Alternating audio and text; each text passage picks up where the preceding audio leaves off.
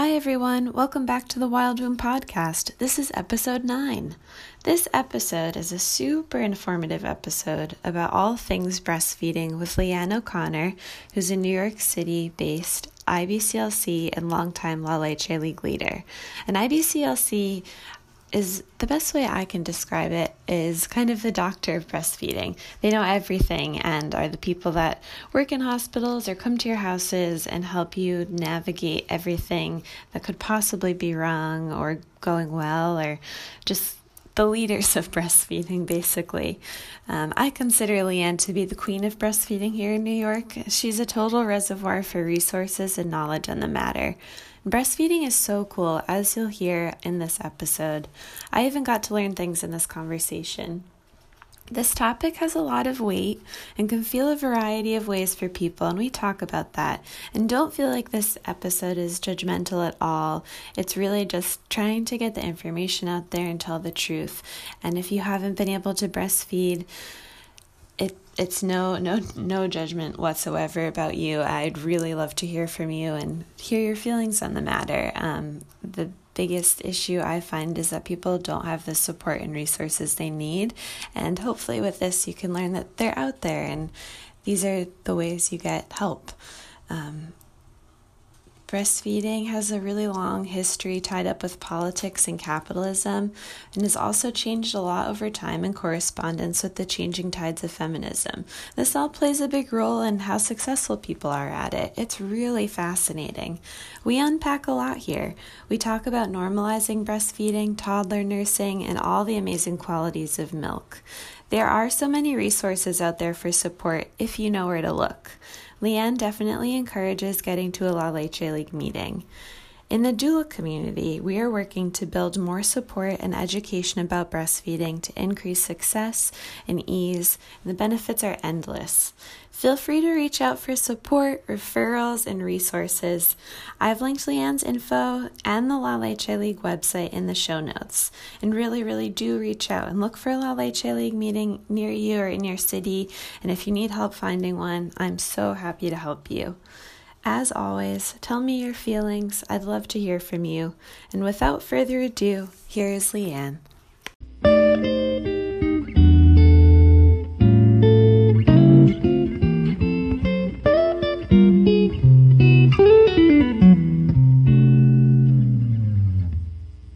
Um, so normally how I, I go into this is just kind of getting a little bit of background on you and um, what you do and how you got here, and then kind of get more into breastfeeding stuff. Sure, sure. Okay, cool. So, um, yeah, we can just go ahead and start if you're comfortable. yeah, that. yeah. Awesome. Okay. Okay. Great. So, um, how I got started? Well, when I had my first baby, um, I was a little bit overwhelmed, uh, as many first time moms are, with breastfeeding. And um, it was a little challenging at first, but once we got into like a nice rhythm, I, I really enjoyed it. Yeah. Um, it was it was hard. My sister in law, my brother's wife, had told me to um, when I was feeling sort of isolated and lonely. She said, "Go to a La Leche League meeting."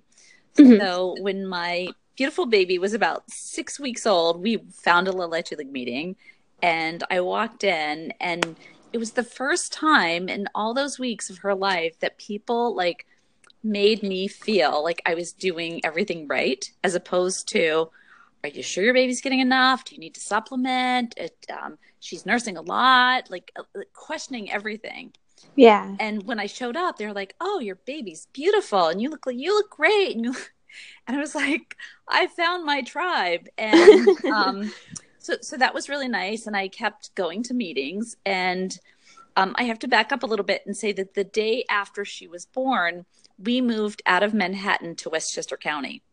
Okay. That's intense. It was very intense because I thought we were going to move at a different time. And I actually went into labor, went to the hospital, had my baby, came home to a different home. They moved while I was in the hospital. It was very intense. Wow. Um, and at the time, we were figuring out what we were going to do. 10 months later, we moved back into the city, Okay. which was made me very happy. and um, and I had found my tribe in Westchester County with Leche League meetings um, and found a group of friends, but now I was in, in the city. So I found La Leche League meetings. And in fact, my joke was that I called myself a La Leche League meeting slut. everyone I could get could find. And I used to even drive up to Westchester for those meetings and to see some of my mom friends.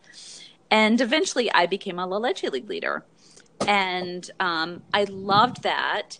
And some of the leaders I saw were really smart and I wanted to be like them. And they they knew a little more. They were IBCLCs, and I said, "This is something I could do." So I started studying and um, working with some mentors, and became an IBCLC. And um, I'm trying to think. That was in 2002. Okay. I um, I passed the exam. Amazing. Um, yeah, and um, yeah, and had well, another child after that and and learned learned a lot through my own personal breastfeeding experiences. Um, what what kind of pathway did you take to get to becoming an IBCLC? Ah, that's a good question because it was such a long time ago. Yeah, was, and they change um, them all the time. Yeah, so I did it. Um, I, I don't remember what number pathway it was, um, but I know that some of my some of my La Leche League um, hours counted. Um, but I had to do some classes. I did some online classes. I think it was Pathway Three. So okay. I had, yeah, I think. and it's funny because I do mentor people. Most of the people I mentor, are, I believe, are on also on Pathway Three. Um, okay. Yeah. Yeah, I've, I've been thinking about um, going into that field, so I'm, I'm very curious because it's a very daunting, large process. But it, it is, but it's but it's you can do it at your own pace. I'm, I'm I I actually I was counting up. I think there are seven interns that quote unquote that I have, and um, I've I've mentored several IBCLCs over the last several years, and um, one of them is she's a doula. She's mm-hmm. like, I want to do this. I want to do it now, and she just she said, I don't know how I'm going to get in the hours. I said, be, please be patient. Take your time because when you when you t- are patient and take your time, you're um, you're going to learn more. You're going to retain more, and it's just going to be easier. yeah, absolutely. Yeah. yeah, I think this is one of those things that you definitely need like the field work to understand it. It's not really about books. and a lot of it is so subtle. Yeah. Um, and just picking up on the different nuances of the of the mechanics of breastfeeding, the emotions of breastfeeding, the different personalities. I truly believe that my work as a La Leche League leader and counseling moms helped a lot and just seeing seeing new parents and just seeing how different we all are. There's there's a commonality to it, but there's also each person is different and understanding where they're coming from and respecting that. Mm-hmm anyway, I could go on and on about that too. Yeah, absolutely. No, that's a huge thing. And I think that there's so much tied up in breastfeeding as well. And like, you know, just being able to do it is tricky for people. And there's some shame in not being able to do it or it not being like quote unquote perfect. And I think that all of those things play a huge role in how successful people are. Sure. So uh, it, it's, and everybody has a different uh, definition of what success is. Right. Also that. And and so one of the things that gets left out of the conversation around breastfeeding is birth because birth has a huge impact on how breastfeeding goes because right. what happens in the delivery to both the birthing parent and the baby impacts um, you know their state it impacts uh, their abilities, um, their their emotions. There's there's so there's so much.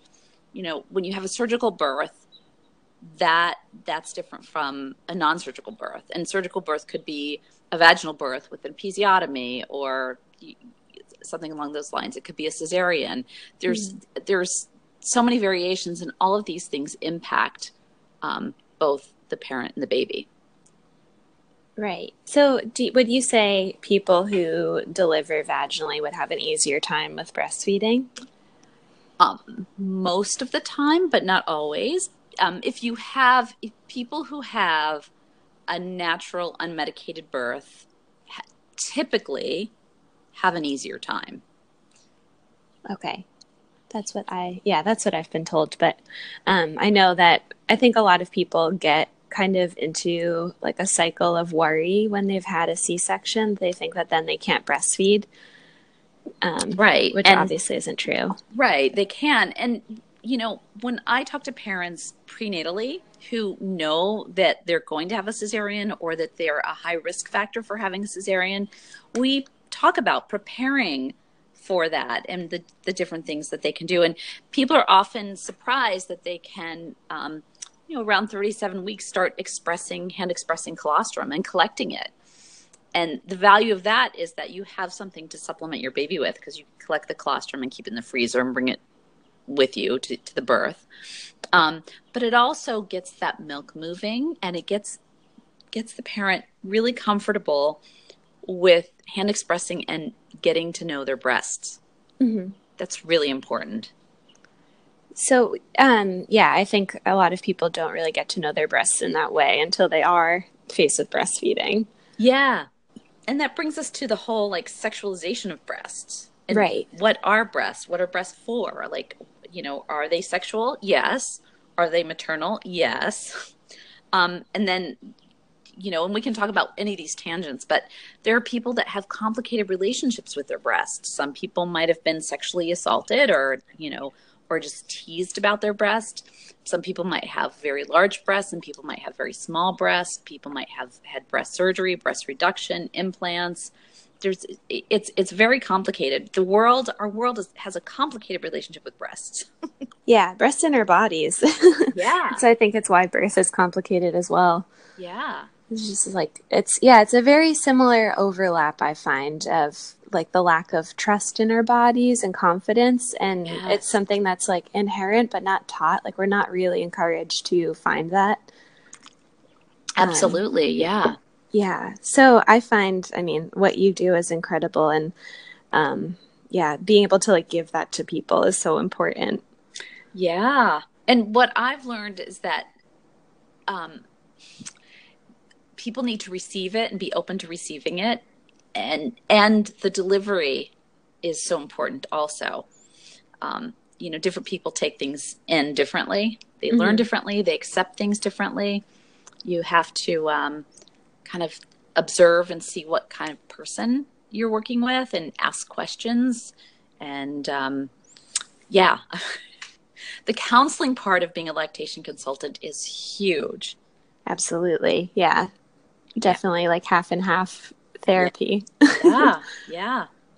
When so when you were breastfeeding, um, was that something that was encouraged, or did you like was that something self motivated, or Well, um, my first was born in 1995, and Okay. um, and I took a breastfeeding class, and it was encouraged um, and supported.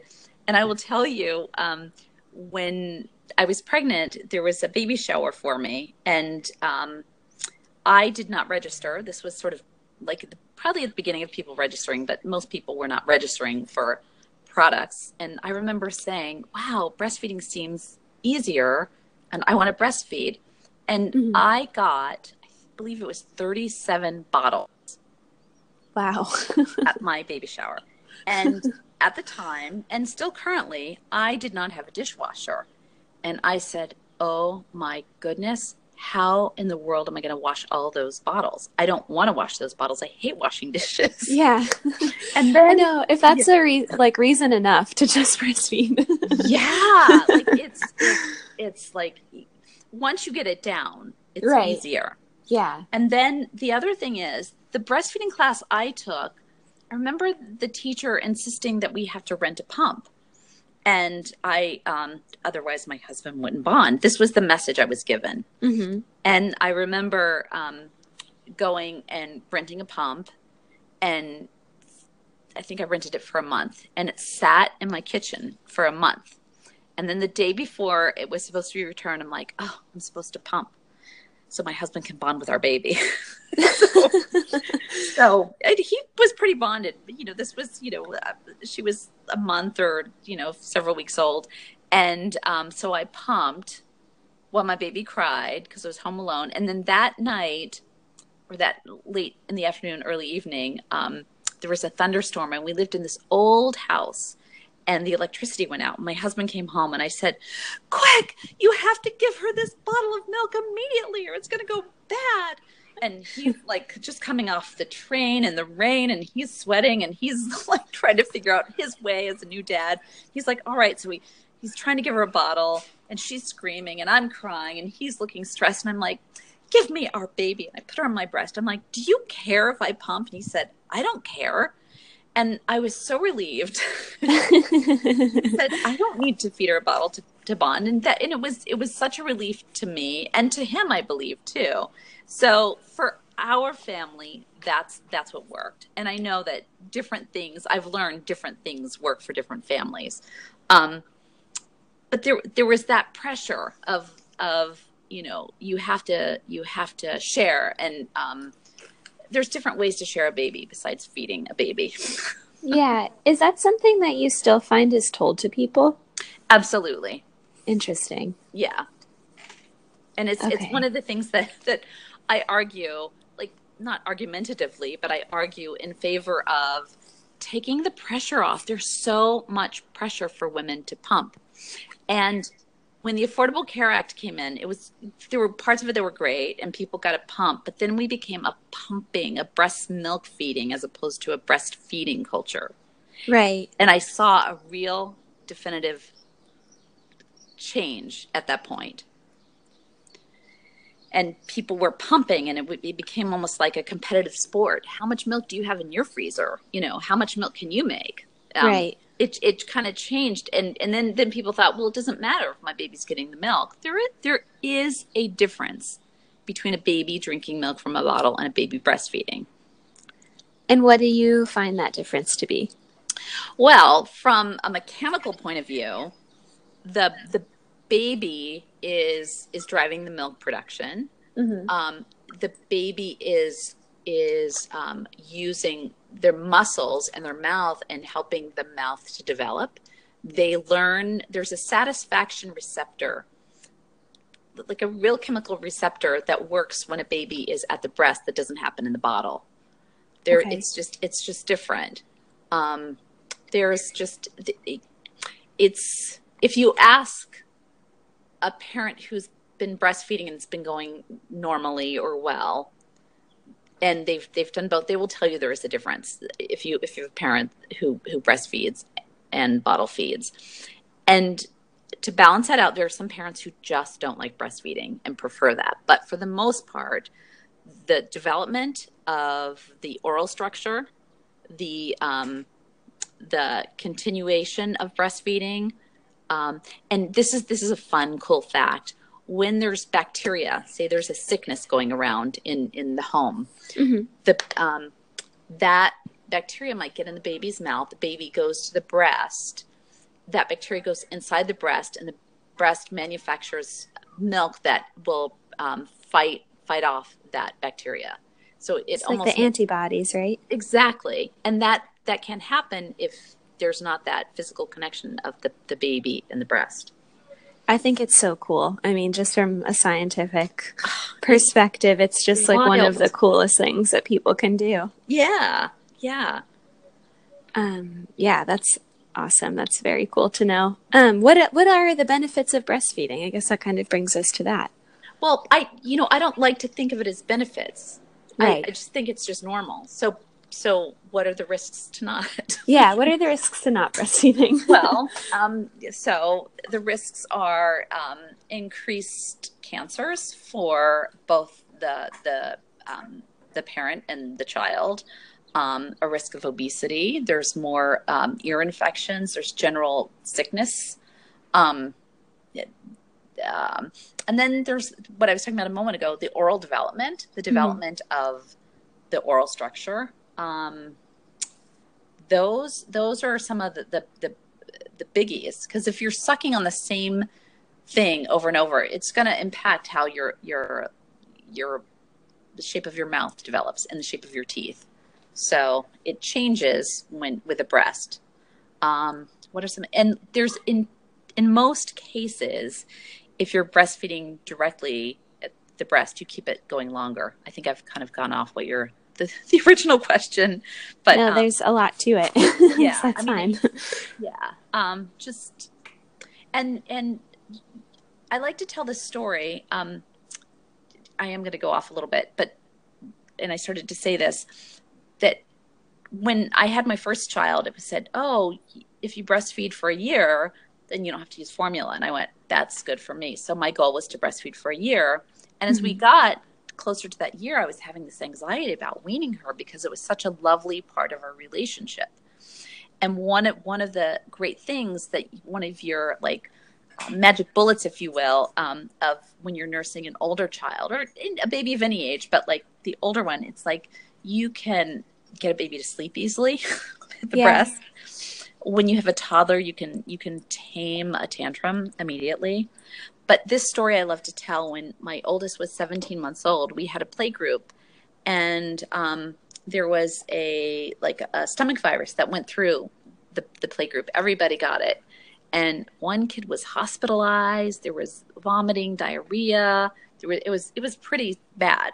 Oh. And so Phoebe was 17 months old, and I remember for five days she went totally off all solid food, and she was just nursing, and she had a mild diarrhea. That was the worst, and then that was it. Then five days later, she was back to herself. So what I learned from that was how my milk protected her. And I also learned that you could build a milk supply when your child's older because at the end of that five days, on day six, my breasts were huge with milk because she'd been nursing for five days straight, as opposed to sort of toddler nursing, which is, you know, complementary to eating solid foods. This is another thing when when um, with breastfeeding, the change of the taste of milk, the, the milk changes taste. So typically, a baby who's breastfed is going to have a more adventurous palate when they start eating solid foods Interesting. And why is that? because the milk tastes differently. Like if you Right. eat something with a lot of garlic or a lot of spice, that's going to translate to to the taste of your milk. If you're drinking the same thing, the same formula every day, there's there's there's no variety. Right. So when you introduce solids, the child is more likely to be interested in the, in the various flavors because they've already had various flavors. That's so cool. Isn't it? Yeah. so do you find that like babies who are breastfed will be, you know, more likely to like eat their vegetables or not be as picky as they grow up too? Mostly. Yeah. Mostly. not always. lots of, you know, there- there many toddlers go through like their white food phase and yeah. and where they'll only eat, you know, rice and potatoes and whatever, um, whatever is, is mild. And I, I have not done the research. I've kind of heard the research that maybe it's protective, you know, for them from them, um, you know, just naturally not wanting to eat poisonous foods. That makes sense. Yeah. Yeah. That's so interesting. And um so and what are some other ones? And well, uh, when you said cancers, like protective against cancers and disease, um what is it about what is it about breastfeeding that can do that? Well, well, first of all, there's there's a component of breast milk, and I forgot what the name of it is, um, that causes cancer cells to implode. Okay. Wow. It literally, yeah. But it it it um it protects it protects the gut, Mhm. and when you're using your breast, um, you're. I'm, I'm not going to explain this very well, and I should be able to because I've been doing this a long time. But some of the stuff I just know, and it's like the scientific part is has escaped me. Yeah. but using but using your breast and it's almost like draining them and get like kind of it's almost like cleansing them by using them and having the milk come in and go out um, so use using your breast uh, reduces the chances of of getting breast cancer um, does that mean that, that it stops you from getting breast cancer no but your chances are are less if you do Okay. and um, also later in life w- women who breastfeed have uh, lower incidence of osteoporosis. Really? Yeah, like in like postmenopausal osteoporosis. Yeah. And is that because of hormones or what is that? I um I believe it has to do with um I don't know that I'm going to explain this very well, but it helps you so so they say when you're when you're nursing some of your bone density is a little lighter. Yeah. But then during if you do a like a natural weaning, it kind of lays down more calcium, more bone matter. Interesting. I, I mean, Yeah. that makes sense. That's cool. Yeah, yeah. There was, um, and this is just an N of one, but there was a woman who used to come to La Leche League meetings, and um, she had, um, she was a model, and she had eating disorder and had, you know, I think teenage onset um, osteoporosis, and um, she nursed her first child, and was kind of encouraged to wean early. And so she did. And the second time she got pregnant, when they looked at her bones, they were a little bit better. So then her second child, she nursed longer and her bone density was markedly improved because she nursed, I think, for two years. Wow, that's amazing. Yeah. Um, and I just, I remember her learning this about her. And at around the same time, I was studying to be an IBCLC and kind of reading that research and going, wow, it's real. Yeah, that's so cool. Yeah. Um, yeah, that's amazing. Would you mind ta- talking a little bit about La Leche League for people who might not know what that is? And Sure. yeah, Um, so La Leche League is a volunteer organization. okay. It was started in a suburb of Chicago by these seven women um, who were found themselves sort of isolated in their breastfeeding uh, journey. And so they kind of um, came up with, just found themselves like helping each other and um, grew into this big organization um, with with publishing a book, The Womanly Art of Breastfeeding, and publishing other other stories, and just holding um, support groups all over. It started in the United States, but it's a it's an international organization um, with um, volunteers who are trained um, to um, either lead meetings or um, or take you know, take um, counseling phone calls. And so so I've been a La Leche leader for 21 years since 1997 Wow. and um, yeah, it, it's it's pretty amazing. Um, and and the organization is is really great because it's it is it is international, and um, it, it just it, it's just a nice network. It's it's a nice place to go to a meeting and and be with uh, like minded uh, parents and share your stories. And the truth is that breastfeeding and parenting is is shown in this beautiful bucolic light and it's lovely but it's not always and sometimes it's it's it's isolating and sometimes it's just downright annoying Yeah. and it's a safe place to kind of go and say um this is really hard and you know i'm not enjoying this and um i want to do it or i'm not sure i want to do it and and it, it's a safe place where you can go and just kind of talk about the reality of your life with uh, with a baby. And one of my favorite parts of being a La Leche leader is my toddler meeting. And i i fell in love with nursing toddlers. So i had to have a toddler meeting. Um, i remember going to a toddler meeting with mine. And i just i i love i love toddlers. And i love seeing the joy on their faces when they nurse. And i just love helping the moms who are nursing toddlers who can feel like we were talking about judgment. There's judgment if you do breastfeed. There's judgment if you don't breastfeed. If you're breastfeeding a kid with teeth why would you do that? Or, or if they can talk why would you breastfeed? And those those parents need the support i think more more so sometimes than the new parents. Yeah, definitely. I I was actually I got to talk to my mom yesterday.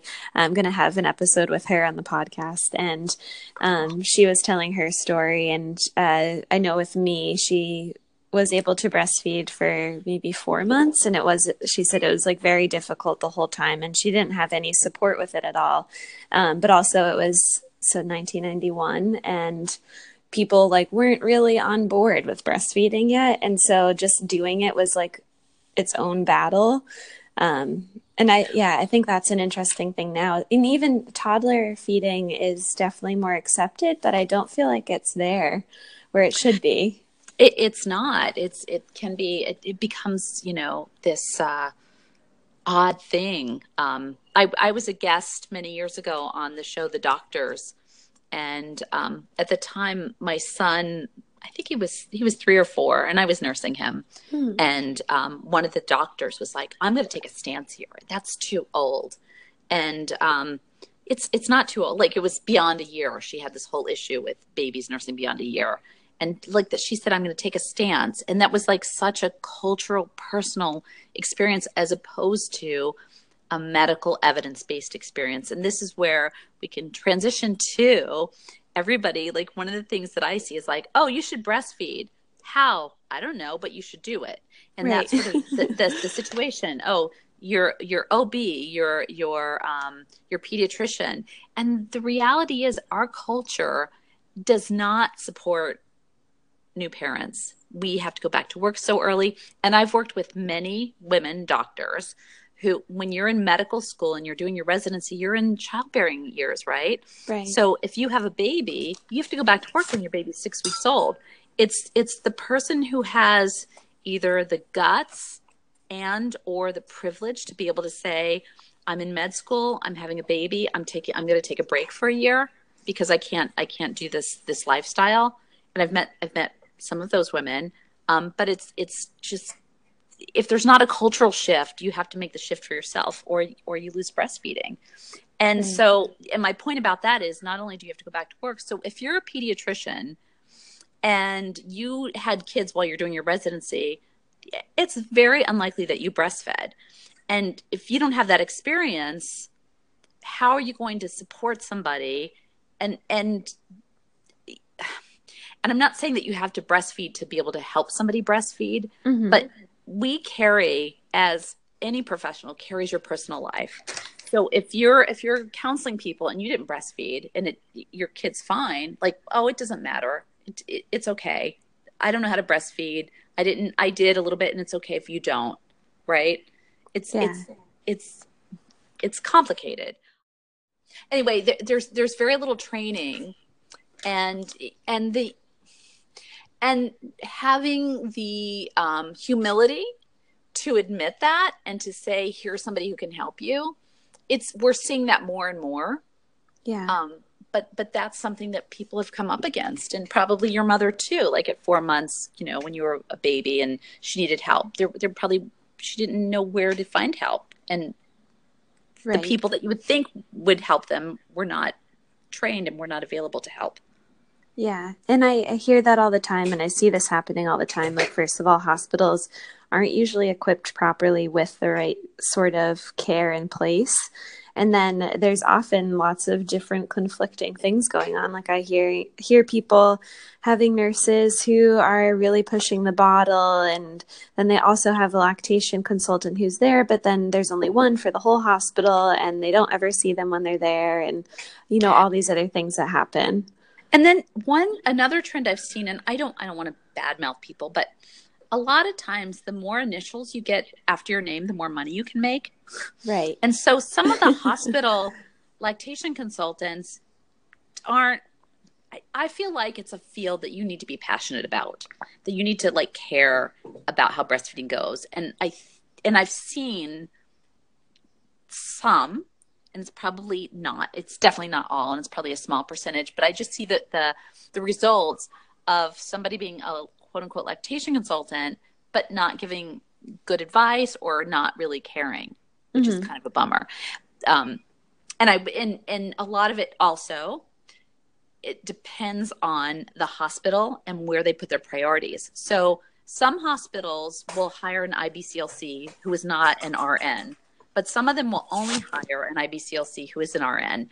And a lot of those lactation consultants tell me that what happens is because they're also an RN, they're pulled away from lactation and give and like put into like, you know, put in lines and draw blood and do do other RN stuff where that's not really what they were hired for.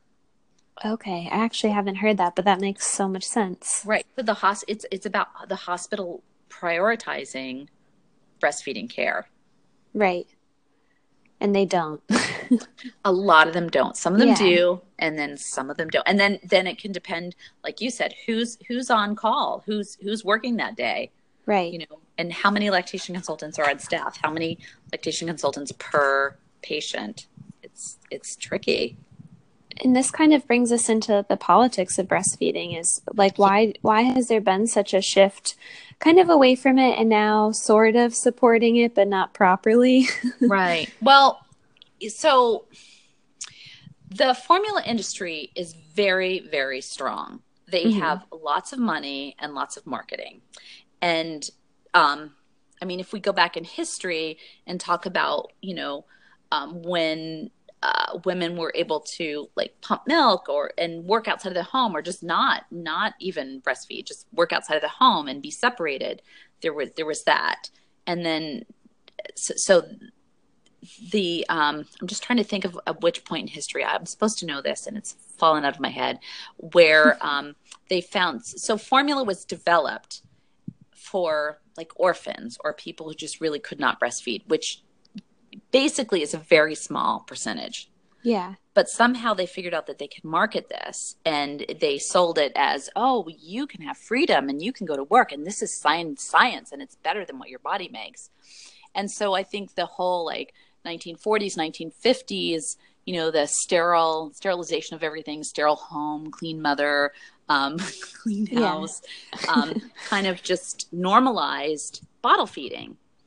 And then we sexualize the breast, so it, it it just gets very very complicated. Then we had we had the the women's lib movement, and thank goodness, like I you know equal rights that's so important. But we have to understand that there's there's a time and place for everything. And um we reproduce. Female Right. bodies reproduce and so part of reproduction is making milk is feeding the baby. So we as as we tried to sort of compete with the male and like get back to work really fast and try to make the same salary which we still don't you know we're, we're still fighting for that. Um you, it became like well of course i can be pregnant and i can work and of course i can have a baby and i can work. And it's it's it's i get that and in, in some cases you can do that but in some cases you can't. And we are we are different. And there's i mean we can get into the whole gender because there's a whole range of gender and a spectrum. So but i'm just if, if we want to get into sort of like the current politics and men versus women in the workplace like that's where i just want to focus while yeah that's acknowledging fine. every everything else. Um but it, it's it's it's complicated and then because we're trying to compete and then we just we don't value we outsource parenting. We outsource everything especially these days. Right. Yeah Every- for sure. Laundry food you know housekeeping um parenting. It's everything is outsourced. So um anyway i'm i'm i'm trying to i'm trying to keep a straight line of thought but it's so complicated it's yeah there's so much more to it i think than people realize so i think it's kind of good to think about it in these like broad strokes because Right. it's so much more than just a breast and a baby and the other thing is this equality of parenting. This is something that I find very interesting, and um, and that oh well, if I breastfeed, I can't like my my partner is not going to be an equal partner. Well, this is what I've learned both personally and just watching humans. Right hmm there when when there are two parents we'll just go with that standard for right now and there's Yeah. knowing there's variations but when there's two parents there are certain times in a child's life when one parent is more um more i don't want to say relevant that's not more more present and more physically involved i Mhm. mean you don't share pregnancy right? Right right. So, so so the birthing parent is pregnant for let's say nine months and then there's this whole like reproduction of, of making milk. And if somebody decides not to because they want to share i it's I, I i there's there are times when the the other parent is more involved. And if you have more than one child the older child is probably hanging out with with the other parent more than than they more than they were um than they're hanging out with the parent who has the new baby right? Right right. Um and and different people bring different things to a relationship. My um my husband is is great with like um homework I'm not. Yeah. well, he, he's good. Actually, he's good with the math stuff, and I'm good with the writing stuff. And but but there are certain things that in my our kids know they will call me for certain things, and they will call him for certain things because we both have our our weaknesses and our strengths. And so, and and we're we're better at some things and and not as great of other things right and it's the same so there if you look at the timeline of a child growing up it's it's not 50-50 it, it's rare for it to be 50-50 along the whole timeline of that child's life is, is my point. Right i right. rambled on to make that point. Well yeah it's true. Can, we can go back to the politics of, of breastfeeding that we don't value we don't value people who aren't in their 20s and 30s that are good looking. Right and productive sure. yeah, right? absolutely. So, so kids are kind of annoying and old people are annoying. Like it's just sort of like, and middle aged people are annoying. See, right. yeah, it, it's just, of course, I'm being sarcastic, but like that's just yeah. where, where our culture is. It's like we value what sells on TV, where we can sell, you know, cars and toothpaste. Um, and it's people that are good looking in their 20s and 30s. like, and so that's just sort of the image that we're that we're shown. And there's every human has value but once we start valuing um, babies and their parents um, right. And actually valuing them. Actually not yes. And that whole not not that this is anything new because it seems like this is kind of a constant thing and how we got into formula sort of in the first place is just the like commercialization of these things oh, yeah. and you know commodifying. And um, i think there's a lot of that happening now with like natural quote unquote parenting. And it's not authentic and it's really not serving anybody because we're still in the same place. We're still sending women back to work way before they're healed or able to have this relationship going. And those are the things that need to change in order to like have these good supportive situations. Absolutely. I yeah, yeah. Absolutely.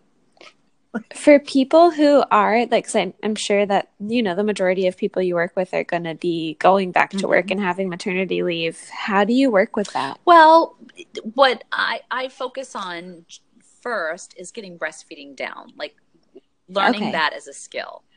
Um, and for both the nursing parent and the baby, right? So you want to get that down. You want to get milk supply and you want to get the the actual act of breastfeeding going. And once that is that foundation is is created, um, you want a little time to enjoy that and to sort of quote unquote master that. Because once you have that established, then you can interject with pumps and bottles and that sort of thing. Um, that's that's sort of the baseline that, that I start with. And and most people do have to have to go back to work. And then we talk about what are your work options because a lot of mm-hmm. times mm-hmm. people don't think about that or they think about well um, I don't know if I'm going to be allowed to pump, or I don't know what it, you know, if they'll let me. And so I tell parents, I'm like, look, don't ask permission. Tell them what your needs are. You know, you go in and you say, um, I'm going to be back at this point, whether it's 12 weeks, 16 weeks, 20 weeks, 50 weeks, whatever. And um, I'm going to be pumping, and I will be leaving the office at 5:30 exactly every day.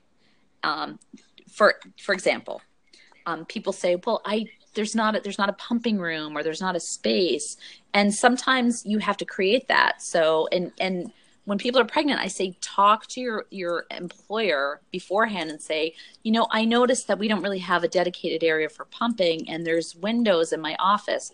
Can we get some sort of shoji screen or some sort of like um, cover up for the windows so that I have a little privacy for pumping, or can we create a space that's not a bathroom for for me to pump? Um, is it possible for my baby to come and visit me at work during lunch because I live around the corner and um, or I'm going to go home for lunch and nurse my baby? Th- those are some of the things.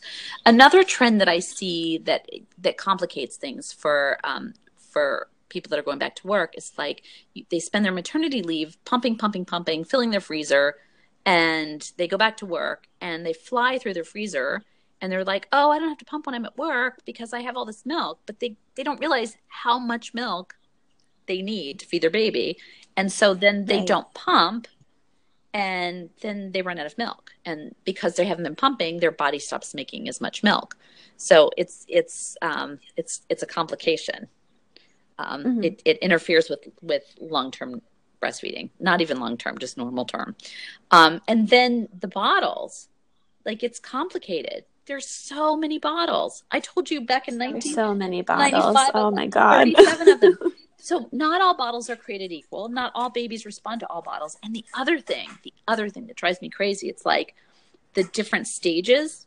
Well, your breasts don't go through different stages. Why do you have to have a faster flowing bottle? Does your breast suddenly start flowing faster when your baby hits 3 months? No. Right. and so then your baby is like often overfed. And the caregivers it's exhausting to take care of a baby. And in my opinion, this is there are some things that are facts. And in my opinion, it's more exhausting if you don't have a breast to calm a baby. So um, if you're a caregiver and you're not obviously you're not nursing, then you have to feed the baby a bottle. Well, the baby the, babies need more attention than you think.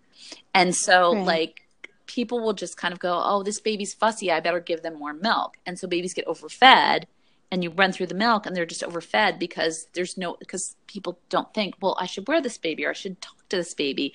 This five month old baby likes to be spoken to. Oh really? Yes it's true. They do. Or they yeah. like to go for a walk or to be rocked or sung to or you know engaged in another way. And so instead of just propping a baby up and giving a baby a bottle it it takes effort. So it's it's hard it's hard work until you know your baby Uh, it, that you're caring for, it's it's just easy to give your baby that you're caring for, you know, as as the caregiver, just another bottle of milk. Right. Yeah, and and that seems to be the go-to most of the time. It's always like, okay, the baby's crying, yeah. they're hungry. Yeah. And we're not really looking at those other options. Right. And so what are what would be like the problems with a baby being overfed? Well, besides using up all the milk, um, right. you are like you're. Um, I mean, there's a risk for obesity down the road. Yeah. Um, and then just not meeting the child's emotional needs. That that might be extreme. Right. I might be sounding extreme there, but like, you know, just you're you're creating a food issue. Oh, you're not right. your needs aren't met. Here, eat. Yeah, and that's something that we, uh, I mean, that extends far into life. Yes, it does. Yeah, I I think that's such an interesting um, overlap. I, I think about that a lot. Like in in that being with formula too is, you know, not the baby doesn't like necessarily get to learn when they're hungry and when they're full. Right right? Yeah and you just yeah having these like really regimented ways about feeding oh yeah. doesn't let them guide it. I think that's an interesting thing too and i find that with people um, you know when they start to get nervous about the weight loss that happens right after birth which i would love to hear from you on yes. um, but they yeah then being told that okay well you have to feed the baby then every two to three hours regardless of they're hungry. And i i have a lot of women i work with postpartum that are asking like well should i wake the baby up if they're sleeping so they can eat? Because i'm supposed to do this. And it creates so much anxiety. It does. So here's here's the thing. First of all I, I don't know what the percentage is but it's incredibly high how many people have a medicated birth and if you right. if you have an epidural, that's a medicated birth. And in order to get an epidural, or if you have a cesarean, you have to have IV fluids. And so when you have IV fluids, you put on weight. So does your baby. Mm-hmm. So there's there is some research out there, but nobody seems to follow it. That like if if you had a medicated birth and your baby is otherwise doing well, but there's maybe a nine or 10 or even 11% weight loss, but everything else is going fine, there's this number, oh no, gotta supplement the baby. When there was never a need to supplement because your baby was sort of inflated with the IV fluids. Right. That's something I always tell people, and I would really like to highlight and make sure people listen to who are listening Yeah. because it's so important. And I'm I'm not really sure exactly what tools you can do to fight off when the doctors might be encouraging that you need to put back on that weight. But I think it, it's at least something to know within ourselves that you're not doing anything wrong and that that's how things go. Right. And the, the other thing that, that the part of this is that so many parents think that formula is the answer and it's really the volume. So I tell people if you need to supplement, you supplement with expressed milk. And if it's in the first couple of days, you get that lovely plastic spoon in your lovely hospital meal and you Mhm. wipe it off and you squeeze colostrum into that spoon and spoon feed it to your baby and um and that's how you get get things going that's how you eat. and if your doctor tells you you have to supplement and you're still in the hospital you tell the hospital staff bring me a pump. I'm going to pump my milk so that i can supplement my baby with my milk. Even even if there's like a real true medical reason that your baby has to use formula you still want to be pumping with a hospital grade pump. And that's that's different. People say oh i don't have that much milk. What pump do you have? And they tell me the pump they have and it's like this little tonka toy of a pump. I'm like well that's not going to get any milk out. You need a real milk you need a real pump. And um anyway it's it's th- this so, so many babies. I, it keeps me in business honestly. Maybe i should thank those uneducated doctors for for keeping me in business. Yeah, true. like you know. I guess if it was easy for everybody, you wouldn't have a job. right? And the thing is that um we have to look at more than just numbers. And that's the other thing. We've come into this culture of looking at numbers as opposed to looking at the individual. And i can't tell you how many people i, I remember back in the day when you were nursing your baby and your baby was sleeping you're like oh which side which side would i feed my baby on? And you kind of squeeze your breast and go oh this one's fuller. I'll put her on this one. Um, some people put a little hairband around their their wrist right? Oh i fed on this side last but everybody's got an app. And i will ask parents i'm like well what side do you want to nurse on? Let me look at my phone. I'm like can't you touch your breast and tell? And if you and if it doesn't matter then what does it matter? It doesn't matter what side.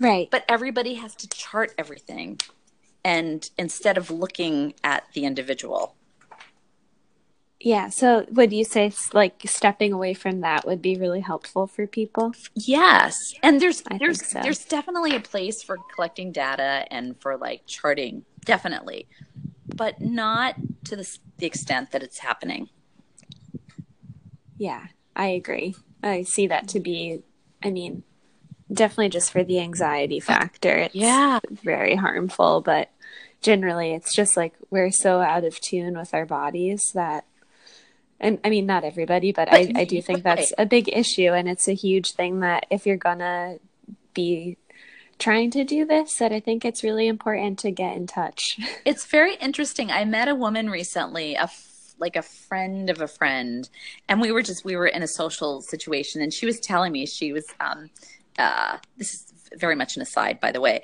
but she was telling me that she's um, an accountant, and she mentioned a couple times. She goes, "I love it. Four plus four is eight. That's how life is. It's perfect." And she and she kept making references to things like that about being able to quantify everything. And I knew that she had kids that were, you know, like late teens, early 20s. And I looked at her, I'm like, Did you breastfeed? She's like, No way. And I said, It would have been hard for you. And she said, There's no way. I couldn't see the numbers. and she was somebody who like needs to quantify things.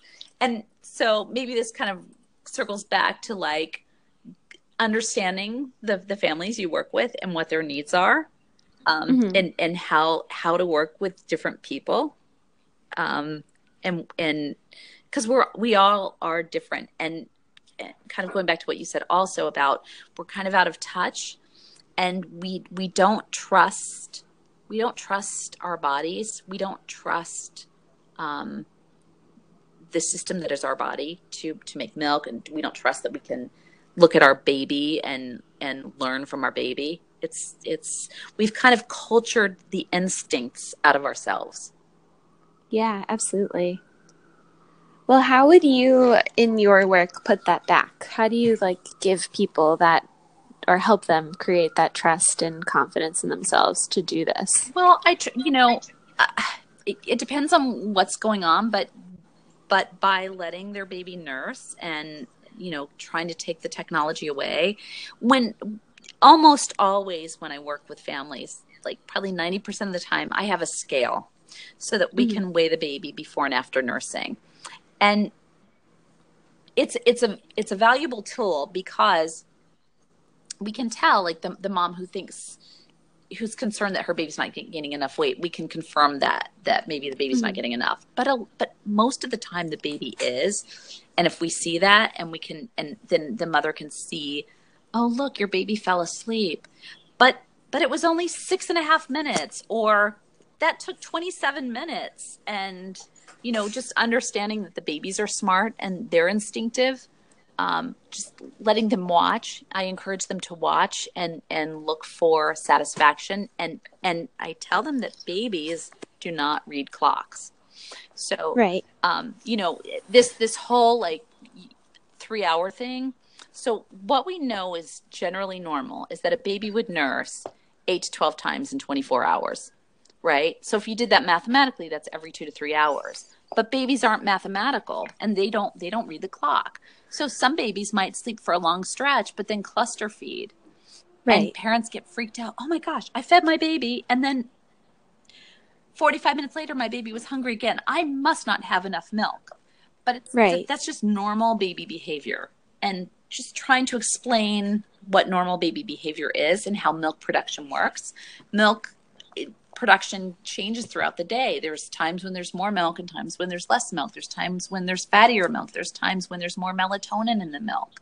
And um, just understanding that, that, and I kind of put it back to the parent. They, I say, do you eat exactly the same thing and the same volume at exactly the same time every day? And sometimes light bulbs go off. They're like, yeah, no. Well, neither does your baby. And you know, there's times that your baby might just be thirsty and and maybe not so hungry, but your milk is I forgot the percentage 68% or 72% water, you know. It hydrates the baby. So, um some and sometimes the baby just wants to be connected to you. Right. The, they just need comfort. They need to be comforted when when you have a new baby and all the people come over to meet the baby and they pass the baby around, the baby's going to kind of root and say, "I want my mom." And people say, "Oh, your baby must be hungry, so you must not make enough milk because, you know, your baby's starving because they want to nurse all the time." But all these new people are there and the, they don't know, the baby doesn't know that the baby and the mother aren't the same person. Right. Right. They just want to be they want to feel safe. And so there's something safe about being in the arms and nursing. Exactly. So yeah, and I, I do think the the scale that you mentioned, I find that um, a lot of women I work with are so happy about that. It's such a good way to quantify those things for people who need that, which is a lot of people. Yeah, I mean it's it's I sometimes feel conflicted about it because it is it's just a snapshot and yeah. and quite honestly i carry it all over new york city and it's like it's it's a pain. It's a physical pain especially when there's a walk up but but that's okay because it, it it tells it tells us a lot of information and yeah. it, it is a valuable tool. And i explain to parents you don't need this. This is for me to help you figure out what's going on. But some parents went, i want that. I want to weigh i want to quantify. It goes back to that quantifying thing. No you can't. You're not allowed to have scale um, what are the like the biggest barriers that you see for people in breastfeeding? Um, oh my goodness. Um, well, birth interventions.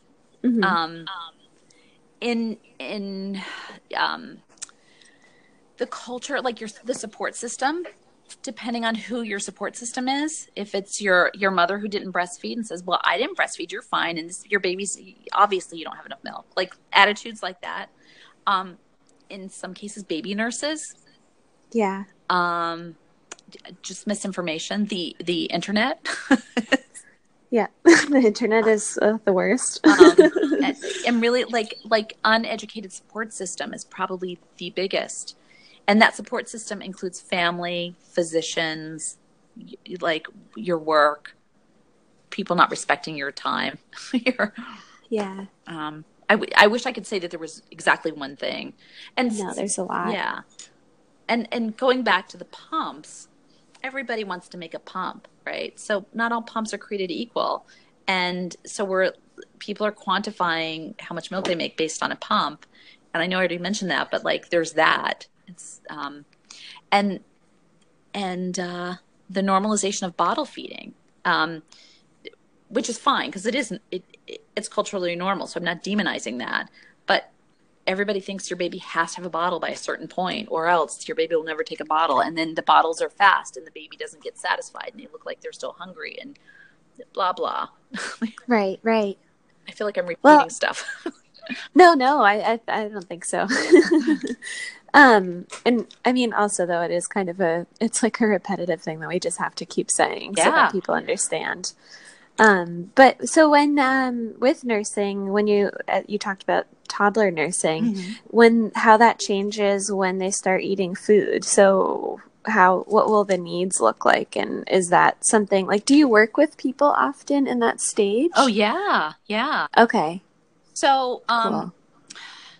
So, first of all, introduction of solids happens around six months, and it's Right. when a baby has the pincer grip. It's we started we started feeding babies purees when we were feeding them solids way too early, and if we start like with babies picking up little little soft pieces of food like a cut up you know uh, banana. Um, uh, like a bean, something that they can't choke on, that they can kind of jaw like you know gum to bits and play with the texture and play with the flavors. Um that's that's how we start right? That's in in and but it's it's not like oh my gosh my baby's going to have half a cup of food and so i'm not going to nurse. Solid food is complementary to breastfeeding. And the the the bulk of a baby's nutrition in the first year of life is breast milk. And then some Okay.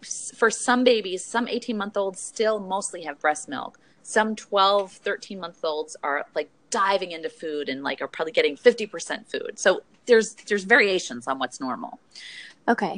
um so but um t- toddlers like they, they their immune system is still building and it's it's unusual for a baby to nurse on their own before the age of 2 Um, Okay. So so when babies wean they've weaned to a bottle or the parents wean them. And which that's fine. That's as long as people understand that that that's what they chose to do and that's what works for them. So it's not like you shouldn't everybody should nurse for two years. Um I, i'm not saying that. I'm just saying Yeah. that understanding what's what's biologically normal. Um it's very funny because people say oh, talk about extended breastfeeding and that's a new term and i don't like it. To me it's paramount to saying that a 40 week pregnancy is a, an extended pregnancy. Like Yeah. nursing a toddler is just it's normal. It's not extended. Nursing a three year old is normal. It's not extended. It's just part of it's part of your parenting. And um and it's it's a way like when you're nursing a little child who who can walk and fall down and skin their knee it's great to be able to nurse them and when they fall down and skin their knee because it soothes them and then you could squirt some of that milk on on their knee to heal it um Yeah. but it's it's Which is very another very cool thing about breast milk. yes, yes. So um, I didn't. People get people get really funny about about nursing toddlers, and people get uncomfortable because we don't see it. And what you said earlier on is that it's becoming more common, but we just we have to stop sequestering babies and mothers and toddlers. That that's that's a big part. I'm kind of going back a little bit, but like you know, oh, here's a nursing room. You can go here and nurse. Oh, you have a toddler. You can you can go nurse your toddler. And sometimes when you have a toddler, you do want to go off because they're distracted and you just you want to get away from the party or whatever it is. But yeah. um, but I don't know. I'm sorry. I'm like I'm going off. No, no, I totally agree. I think that's a really important thing to say and I think, you know, even just like breastfeeding in public, how that's still weird for for even an infant, you know, that people still get squeamish and strange about it is absurd. Um but yeah, I think the best way that we can like really change that is just to keep encouraging women to to openly breastfeed. Yeah. And to talk about it and show people that it happens because once we get used to it, it'll keep going and I think people will be more successful. For sure. Yeah. And and we need to create the village, you know, these parents need and that that goes back to La Leche League, creating these these places where people can come and so many parents they're a little they're a little tribe through La Leche League, you know, through meetings. Oh, Yeah, right. let's let's meet up here. But but we because we don't live in the tribe, in you know, in the village so much, we have to create that and and um and it can be isolating being a parent and so creating a support system is so important to continue breastfeeding and to get breastfeeding off to a good start. Yeah, absolutely. And I mean, I would say La Leche League is such a good resource for that. Yeah. Do you know of many others uh, or like other ways that people could be kind of cultivating that? Because I, I do think, you know, the community is such an important part of all of this, like child rearing and postpartum and, you know, then breastfeeding. Yeah, like any any of the parenting support groups that are out there. I mean, I, I don't know if your listeners are mostly in New York City or like if they're national, but there's there's definitely in New York City there there are places there are um, parenting groups and and breastfeeding groups that are that are not just La Leche League. So um, and there's there's new mother circles and new parent you know gatherings. And, and I encourage that. And there are some some doctors offices might have have that but a lot of community centers will will have um, something like that. Or so I live in Stuyvesant town. And um, like sometimes when the weather's nice and you go outside, you go to the playground, and you go out to the oval, and you just see other parents. So um, don't be shy. Walk Yeah. up to, to, to people. One of the um, when my daughter was one week old, um, we had moved to Westchester. Maybe she was two weeks old. Maybe I should give myself a, not too many props, but she was she was pretty young. And I remember hopping on the train to come into the city to go to my office. Um, and uh, okay, I it, she could have been four weeks old. Now that I'm thinking about it, like, I, really- I might have. I'm, I might have. I, I was. I think she was two weeks old. I was dying to get back, and I and I took the train, and um, there was a woman with a baby on the train, and I went up to her, and I'm like, "Oh, how old's your baby?" He was 25 hours older than my baby, and we like we found out that we lived a couple blocks from each other, and we um, got together, and we had this play group that we all like. So these kids are 22 and 23 years old and we all like kind of still we send each other holiday cards and we we're facebook friends. Most of us have scattered but we still kind of connect. We're with each other. And um, i just I, I just needed to see somebody else with a baby. I just needed to talk to somebody. Yeah, Don't- it's so important. yeah. That's so cool that you're still in touch as well. yeah. It's kind of wild. Yeah, it's amazing. I would love to know if you have any advice for people at like before they really get into breastfeeding, like maybe in pregnancy still. Like, yeah how can they set themselves up for success? go to a League meeting Okay, and and that it's like totally fine to go when you're just pregnant. absolutely Cool. absolutely i do a group down in tribeca hmm that's promoted by the HRP Mamas, which is a great parenting organization. Okay, And usually one third to one half of the moms there are pregnant. awesome. And I commend them. I'm like, you are gonna you're gonna learn so much because more than just going to a breastfeeding class, you are seeing real babies of all different ages nurse, and you're hearing the moms talk about the different situations that they that they went through and the different things that worked for them and the things that didn't work for them that they would have done differently. When we when i have a lot of pregnant women in in in a meeting i i say to the, the people with babies i'm like can you say one thing that you would have done differently or the one thing you're so glad you did that helped you with breastfeeding and just seeing the reality of that that's that's that's better than just watching a video or, or going to a class, right? Definitely. Yeah. I think, I mean, for a lot of women, when they're th- actually breastfeeding for the first time, is probably the first time they've really been up close and personal with breastfeeding. Yeah. So that's a really, yeah, that's a really good,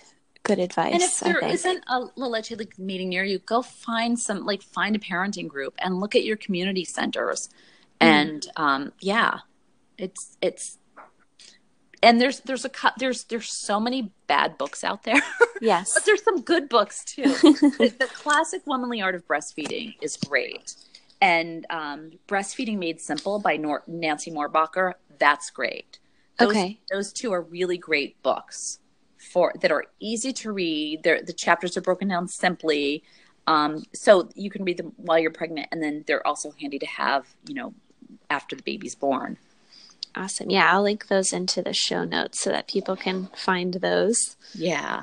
Um, and then I often get asked about diet and how diet can contribute to like low milk supply or raising your milk supply. Would you have any thoughts on that? Right.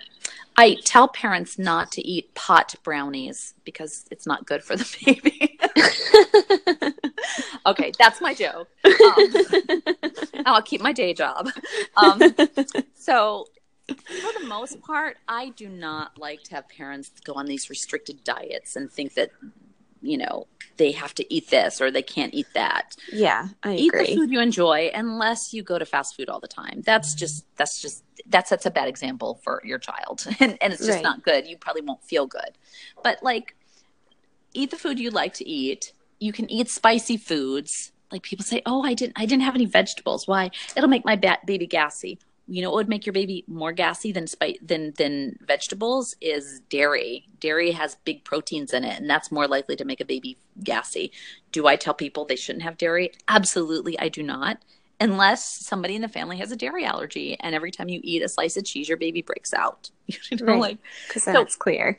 right enjoy the food you like and if you found that there was that your baby got fussy or had a breakout keep a food journal and kind of say well oh my goodness every time i ate an orange my baby was fussy that night. So you don't eat oranges for a few days and see if it makes a difference then eat an orange and like for example that's that's one strategy. Everybody's looking for that special food that's going to make them make more milk than they need.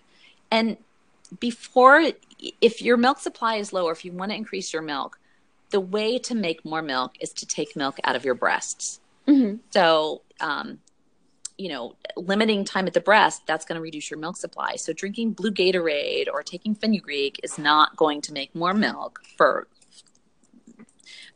uh, for probably 99.5% of the people. You always hear about somebody oh, I, I had blue gatorade and i made and i made tons of milk or i had this unicorn drink somewhere and it made more milk or I had fenugreek. I've had people take fenugreek and have their milk supply go low or just cause upset stomachs. Right.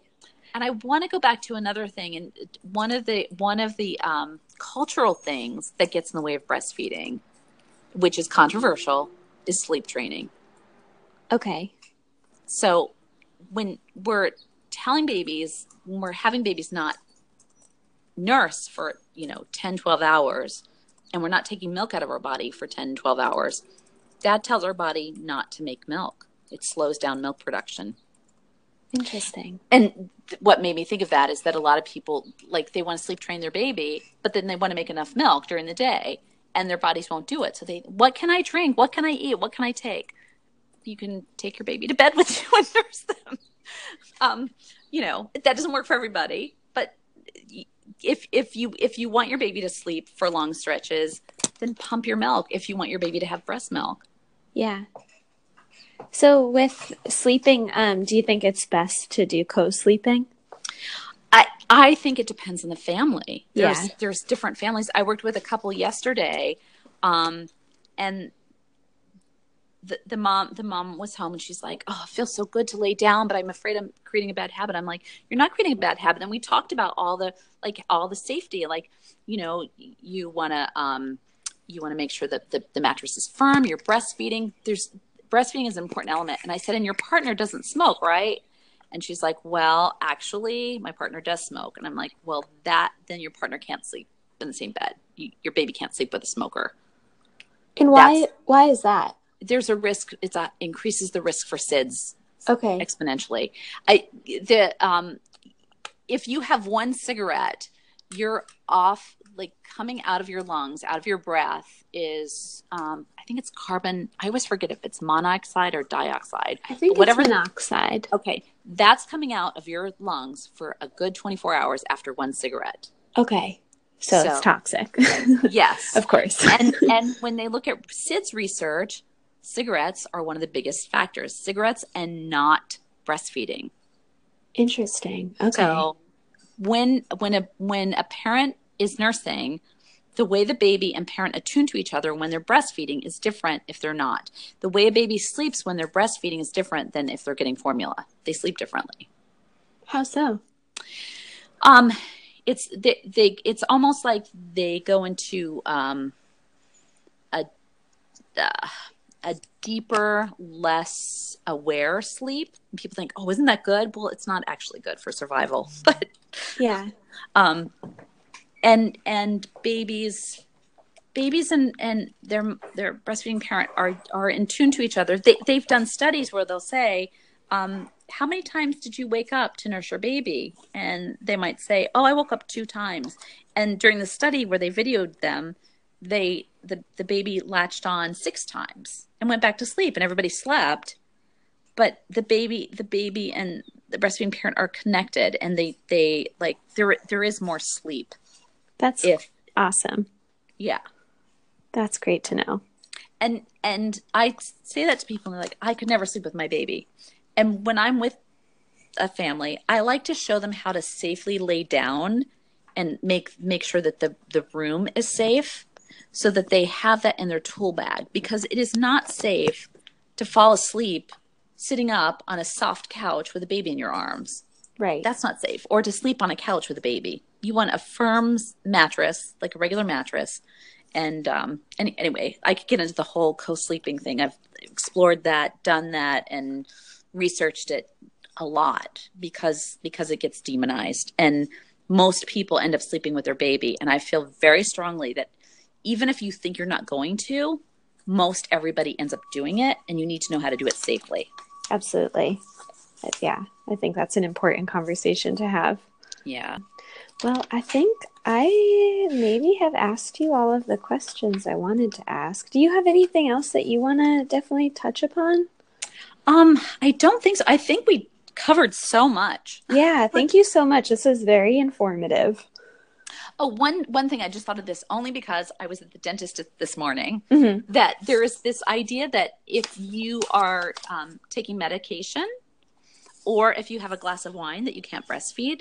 Ah, yes, that is actually very, very good Um, to talk about. So, so um, unless unless you can't handle your alcohol and you maybe you're an active alcoholic, you shouldn't be breastfeeding and drinking alcohol. Yeah. But most people can have a glass of wine with a meal. You know, they could have a drink.